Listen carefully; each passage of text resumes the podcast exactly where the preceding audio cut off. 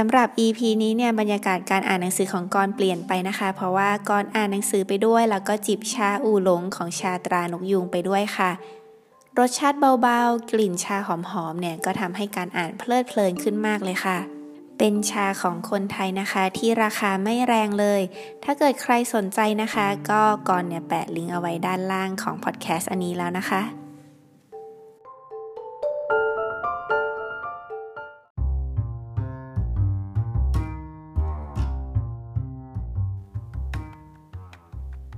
สวัสดีค่ะทุกคนก่อนเองนะคะ จาก Channel Page ก่อนอลอตค่ะ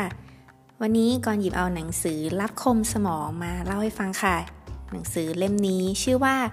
52 วิธีฝึกสมองให้จำอะไรก็ได้ง่าย ๆ โดยอัตโนมัติและจำได้นาน แค่ชื่อหนังสือก็ยาวมากเลยนะคะ ในชื่อภาษาอังกฤษของเขานะคะคือ How to Develop a Brilliant Memory Week by Week นะคะ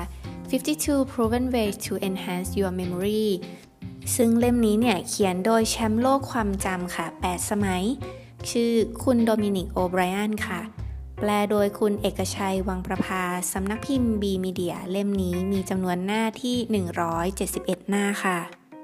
ในหนังสือจะมีการบอกถึง 52 วิธีเลยค่ะ ที่จะเป็นเหมือนแบบฝึกหัดนะคะ ให้เราเนี่ยค่อยๆทำแล้วก็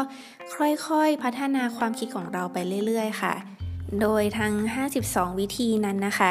เขาจะใช้เทคนิคหลักๆเนี่ย3เรื่องค่ะก็คือ การเชื่อมโยง การใช้สถานที่ แล้วก็การใช้จินตนาการนะคะ กอรจะค่อยๆเล่า concept ของหนังสือให้ฟังนะคะว่าแต่ละเทคนิคเนี่ยมันจะใช้ยังไงกันบ้าง แต่ว่ากอรอาจจะไม่ได้พูดถึงทั้ง 52 วิธีในหนังสือนะคะ ในเรื่องแรกคือขอหยิบยกเอาเรื่องของจินตนาการมาพูดก่อนค่ะ เพราะว่าเรื่องนี้เป็นเรื่องที่สำคัญแล้วก็เป็นพื้นฐานในการฝึกความจำหลาย ๆ เทคนิคเลย ฝึกจินตนาการนั้นก็ต้องฝึกการสังเกตด้วยนะคะ เขาว่าวิธีการฝึกสังเกตสำหรับผู้เริ่มต้นนะคะ คืออย่างเช่น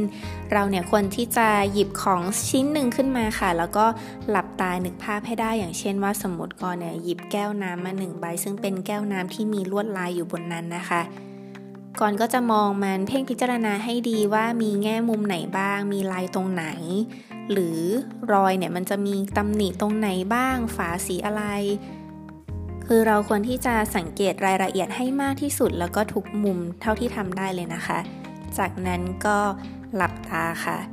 แล้วก็นึกภาพขึ้นมาในใจนะคะว่า แก้วน้ำมีสีอะไรรูปร่างหน้าตาเป็นอย่างไรลายที่เห็นเป็นยังไงบ้างนะคะ มีตำหนิตรงไหน แล้วหลังจากนั้นก็ค่อยๆลืมตาขึ้น มองซ้ำอีกทีค่ะว่ามีตรงไหนที่เราจินตนาการผิด ก็ทำซ้ำใหม่หลับตาแล้วก็พูดกับตัวเองไปเรื่อย ๆ นะคะ อีกวิธีหนึ่งนะคะสำหรับเรื่องของจินตนาการคือ อย่างเช่นว่าถ้าคำบางคำเนี่ยมันยาวมากๆ เราสามารถใช้อักษรย่อมาช่วยได้นะคะ ซึ่งวิธีนี้ก็จะพบกันได้บ่อยๆ อยู่แล้ว หรือเราสามารถใช้จินตนาการนะคะ มาใช้เกี่ยวกับการจำตัวเลขได้ด้วยค่ะ เช่น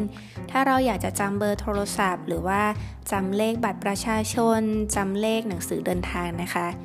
เช่นว่าตัวเลขนั้นคือ 4913743 สมมตินะคะ เลข 4 เนี่ย ก็อาจจะใช้เป็นตัวอักษรขึ้นมาแทนได้ค่ะ เขาก็จะลองแต่งประโยคขึ้นมานะคะ อย่างเช่น ใช้ประโยคว่า last Christmas I ate pancake with you last เนี่ย มี 4 ตัวอักษรใช่ไหมคะ L A S T Christmas มี 9 ตัวอักษร I 1 ตัวอักษร eight 3 ตัวอักษรอย่างนี้นะคะ ซึ่งพอเอามารวมกันแล้วประโยค last Christmas I ate pancake with you ก็เท่ากับ 4913743 แบบที่เราต้องการที่จะจำ หรือเราอาจจะใช้วิธีจำโดยใช้ส่วนของร่างกายด้วยก็ได้ค่ะ โดยอันนี้เนี่ยจะอาศัยเรื่องราวเข้ามาเกี่ยวข้องด้วย อย่างเช่นว่า แม่เนี่ยสั่งให้เราไปซื้อผักมา 5 อย่างนะคะ สมมติ ก่อนก็อาจจะนึกถึงเส้นผมของตัวเองเนี่ยเหมือนกับเห็ดเข็มทองเลย ซึ่งเป็นเส้นๆเป็นซี่ๆเหมือนกัน หรือก่อนก็นึกภาพหลับตาแล้วก็เลื่อนลงมาที่ตรงจมูกของตัวเองก่อนเห็นภาพตัวเองเนี่ยทานแซนด์วิชแล้วก็มีซอสมะเขือเทศเปื้อนที่จมูกนะคะก่อนก็จะนึกออกแล้วว่าอ๋ออีกอย่างหนึ่งก็คือ แม่ให้ซื้อมะเขือเทศกลับไป เลื่อนถัดลงมาจากจมูกก่อนเห็นปากของตัวเองที่กำลังคาบแครอทอยู่ค่ะ ก่อนก็นึกออกแล้วว่าอ๋ออย่างที่ 3 ก็คือซื้อแครอทกลับไปเป็นต้นค่ะ ซึ่งเรื่องราวต่างๆ ที่เราจินตนาการสมมุติขึ้นมาเนี่ยไม่จำเป็นต้องเป็นเรื่องที่เป็นจริง หรือว่าเป็นเรื่องที่เป็นไปได้ก็ได้นะคะ อาจจะเป็นเรื่องตัวการ์ตูนหรือว่าสัตว์ต่างๆทำกิริยาเหมือนคนอะไรแบบนั้นก็ได้เลยค่ะ อย่างต่อมาคือการใช้การเชื่อมโยงนะคะ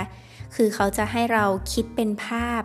ในหลาย ๆ สภาพค่ะ อย่างเช่น ถ้าคิดถึงน้ำมันอาจจะไม่ได้เป็นแค่ของเหลวก็ได้ มันสามารถจะเป็นรูปอื่นก็ได้เป็นของแข็ง เป็นน้ำแข็ง หรือว่าเป็นไอน้ำอะไรแบบนี้ก็ได้นะคะ จากนั้นเราสามารถผูกเอาสิ่งของหลาย ๆ อย่างเนี่ยมาเป็นสิ่งเดียวกันได้ เช่น ถ้ากอนอยากจะเชื่อมโยงระหว่างกระต่ายกับน้ำสิ่งที่กอนหลับตาแล้วนึกภาพเห็นกอนก็จะเห็นกระต่ายอาจจะกำลังโดดลงไปในน้ำหรือกระต่ายแช่แข็งอยู่ในน้ำแข็ง หรือว่าเป็นตัวกระต่ายที่แกะสลักจากก้อนน้ำแข็งแบบนี้ก็ได้ค่ะ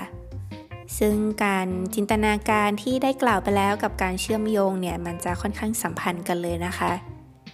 เทคนิคต่อมาคือการใช้สถานที่เข้ามาเกี่ยวข้อง โดยเทคนิคที่เขาจะพูดบ่อยมากๆ แล้วก็ไปใช้ใน 52 วิธีนี้เนี่ยหลายๆ อย่างเลยก็คือ การจำแบบวาดเส้นทางค่ะ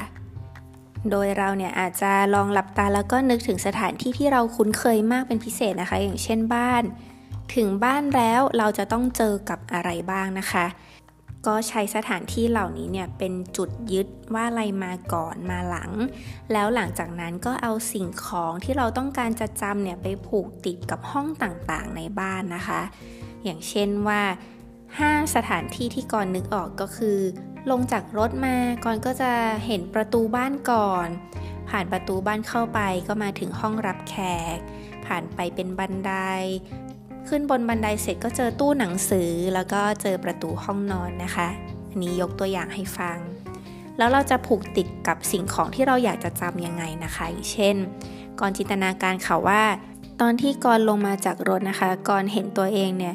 หยุดยืนอยู่ที่หน้าประตูบ้านค่ะ แล้วก็ยกโทรศัพท์ขึ้นมาโทรหาเพื่อนเพื่อ confirm วันนัด กอรเห็นตัวเองเนี่ยคุยโทรศัพท์อยู่ค่ะ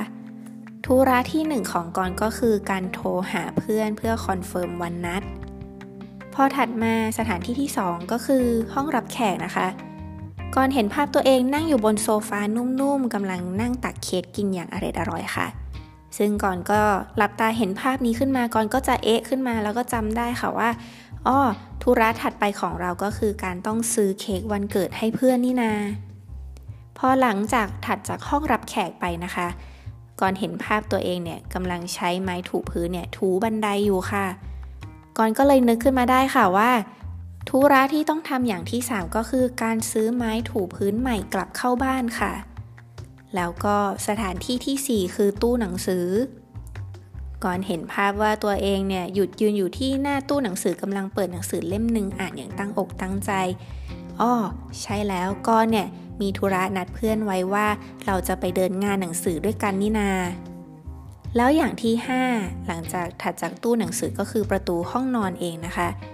ก่อนเห็นภาพว่าตัวเองเนี่ยกำลังลากผ้าห่มของตัวเองอะออกมาค่ะ ก่อนก็เลยนึกออกเลยค่ะว่าธุระสุดท้ายก็คือวันนี้เนี่ยก่อนจะต้องเอาผ้าห่มของตัวเอง ไปซักทำความสะอาดสักทีค่ะ การใช้สถานที่นั้นเชื่อมโยงผูกติดกับกิจกรรมที่ทำนะคะ 5 อย่างที่ว่ามากอรก็เลยรู้เลยค่ะว่าธุระสำหรับวันนี้เนี่ยคือกอรจะต้องโทรหาเพื่อนอย่างที่ 1 อย่างที่ 2 คือกอรจะต้องซื้อเค้กวันเกิดให้เพื่อนนะคะ อย่างที่ 3 คือกอรอาจจะต้องหาซื้อไม้ถูพื้นใหม่แล้ว แล้วก็โทรไป confirm นัดเพื่อนที่ว่าเราจะไปงานหนังสือด้วยกัน แล้วก็สุดท้ายก็คือกลับถึงบ้านก่อนต้องเอาผ้าห่มตัวเองไปซักแล้วค่ะ อาจจะฟังดูใช้ความจำเยอะหน่อยนะคะ แต่คุณโอไบรอันบอกว่า ถ้าทำไปสักระยะหนึ่งเนี่ย มันจะทำได้อย่างลื่นไหล แล้วก็คิดออกมาได้ง่ายมากขึ้นมากเลยค่ะ อีกอย่างหนึ่งเลยที่เขาอยากบอกเราก็คือ เราเนี่ยควรจะฝึกให้มีสมาธิค่ะ เขาเชื่อว่าการมีสมาธิเป็นหนึ่งในการสร้างเสริมความจำตัวอย่างวิธีการฝึกความจำแบบที่ง่ายแล้วก็ใกล้ตัวมากที่สุดนะคะ อย่างเช่น เราเนี่ยเพิ่งนั่งรถมาถึงบ้านเนี่ย เราลองนึกย้อนถอยหลังไปดูค่ะว่า มีสถานที่อะไรบ้างนะที่เราผ่านมาแล้วเราเจอกับอะไรมาบ้างนะคะ หรือว่าลองหลับตานึกดูค่ะว่า คนล่าสุดที่เราเนี่ยเพิ่งคุยด้วยไปเนี่ยคือใครนะ เราจะรู้สึกว่าเหมือนต้องใช้เวลาสักพักใหญ่ ๆ เลยจริงไหมคะ นอกจากนี้ก็ให้ฝึกฟื้นความจำค่ะ หลับตานึกถึงอดีตที่โปรดปรานดูนะคะ นอกจากนี้ก็ควรที่จะผ่อนคลาย ใช้ความเงียบแล้วก็ไม่ค่อยมีเสียง ถ้าเกิดจะมีดนตรีประกอบตอนช่วงใช้ความคิดเนี่ยก็เป็นจังหวะที่ไม่รุนแรงมาก เขายังบอกอีกด้วยค่ะว่าการออกกำลังกายเนี่ยจะช่วยเพิ่มออกซิเจนในเลือดแล้วก็กระตุ้นความจำได้ดีมากขึ้นค่ะทำยังไงดีจะจำใบหน้าคนได้นะคะ คือควรที่จะผูกใบหน้าของคนคนนั้นกับสถานที่ให้เขาด้วยค่ะ ให้ผูกกันไว้อย่างเช่นว่า เราเนี่ยเคยเจอหน้าคนนี้เนี่ยที่ไหนนะ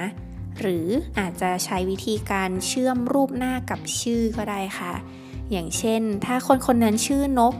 เขามีรูปร่างหรือลักษณะอะไรบุคลิกอะไรนะที่คล้ายกับนกไหม เราก็ค่อยๆจินตนาการของเราไปดูค่ะ ในหนังสือเนี่ยก็น่าจะมีเทคนิคอย่างหนึ่งนะคะ ที่น่าจะเป็นไฮไลท์ของเล่มนี้เลยก็คือ เทคนิคระบบความจำแบบโดมินิกค่ะ ซึ่งเป็นเทคนิคที่คุณโอไบรอันเนี่ยผู้เขียนเนี่ยเขาเป็นคนเขียนขึ้นมานะคะ มันจะมีทั้งหมดเนี่ยสระดับนะคะ ทุกคนแต่ว่าก่อนจะเล่าระดับที่ 1 คือระดับที่ง่ายที่สุดให้ฟังคร่าว ๆค่ะ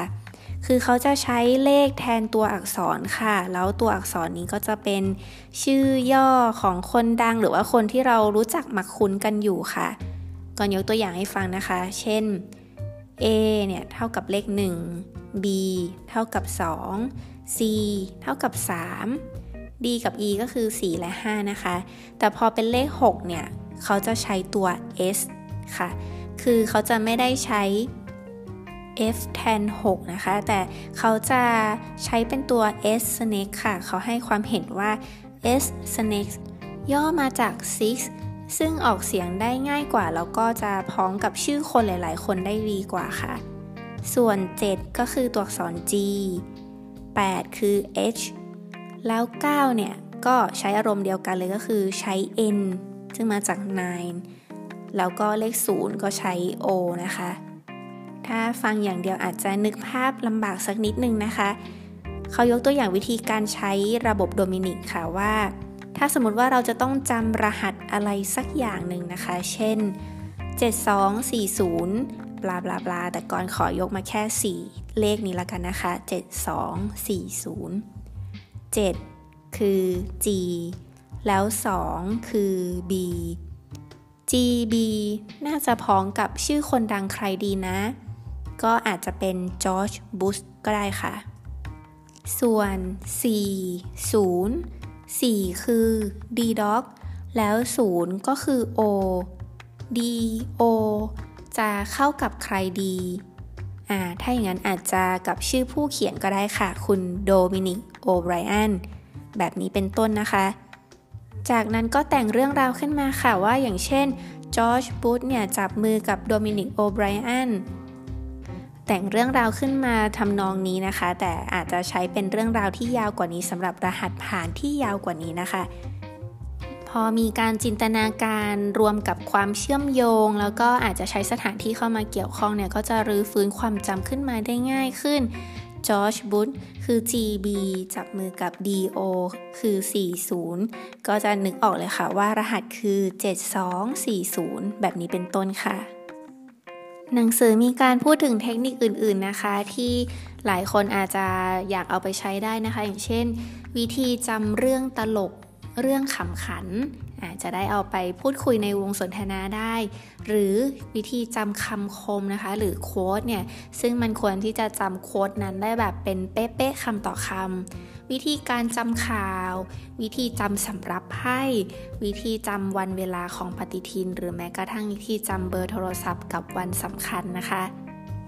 การฝึกฝนความจำของคุณโดมินิกโอเบรอันผู้เขียนเนี่ยนะคะ คือเขาจำได้แบบค่อนข้างแม่นยำเลยนะคะ ทุกคนอย่างเช่นว่าไพ่แบบสองสำรับเนี่ยเขาใช้เวลาแค่ไม่นานเนี่ยสามารถจำหน้าไพ่ทั้งหมดโดยเรียงลำดับก่อนหลังได้อย่างถูกต้องแม่นยำแบบเป๊ะๆเลยค่ะ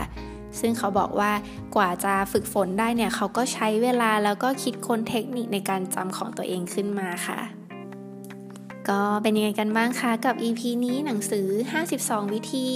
ฝึกสมองให้จำอะไรก็ได้ง่าย ๆ โดยอัตโนมัติและจำได้นาน เวลาที่ก่อนเล่าอาจจะฟังดู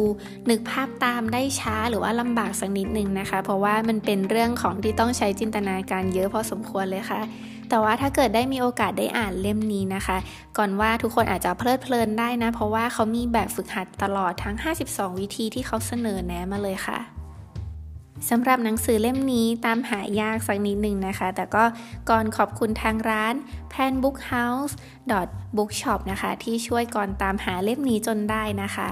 ก็ใช้เวลาในการค้นหาไม่นานนะคะ ทางร้าน Pan Book House เนี่ยก็ตามหาให้ก่อนจนได้ แล้วก็ถึงมือกรอนแบบกริบมากๆเลยค่ะ ร้าน Pan Books House เนี่ยเป็นร้านที่กรอุดหนุนเขามาบ่อยมากๆนะคะ แล้วก็คุณพ่อค้าคุณแม่ค้าเนี่ยใจดี แล้วก็ให้คำแนะนำกรเสมอเลยนะคะ เกี่ยวกับเรื่องการอ่านหนังสือ แล้วก็ป้ายยากรมาเยอะมากๆค่ะ ขอบคุณทุกคนนะคะสำหรับการรับฟังมาจนถึงตรงนี้นะคะ หากมีอะไรแนะนำติชมมาบอกกรได้เสมอนะคะ ทุกคนสามารถติดตามกรได้หลายช่องทางนะคะ ไม่ว่าจะเป็นทาง Facebook ก่อนอลอสกดเหมือนกันเลย หรือว่าจะรับชมเป็นคลิปรีวิวหนังสือได้นะคะ ถ้าเกิดอยากเห็นภาพมากขึ้นก็บน YouTube Channel ก่อนอลอสค่ะ หรือจะฟังพอดแคสต์แบบนี้นะคะ บน Spotify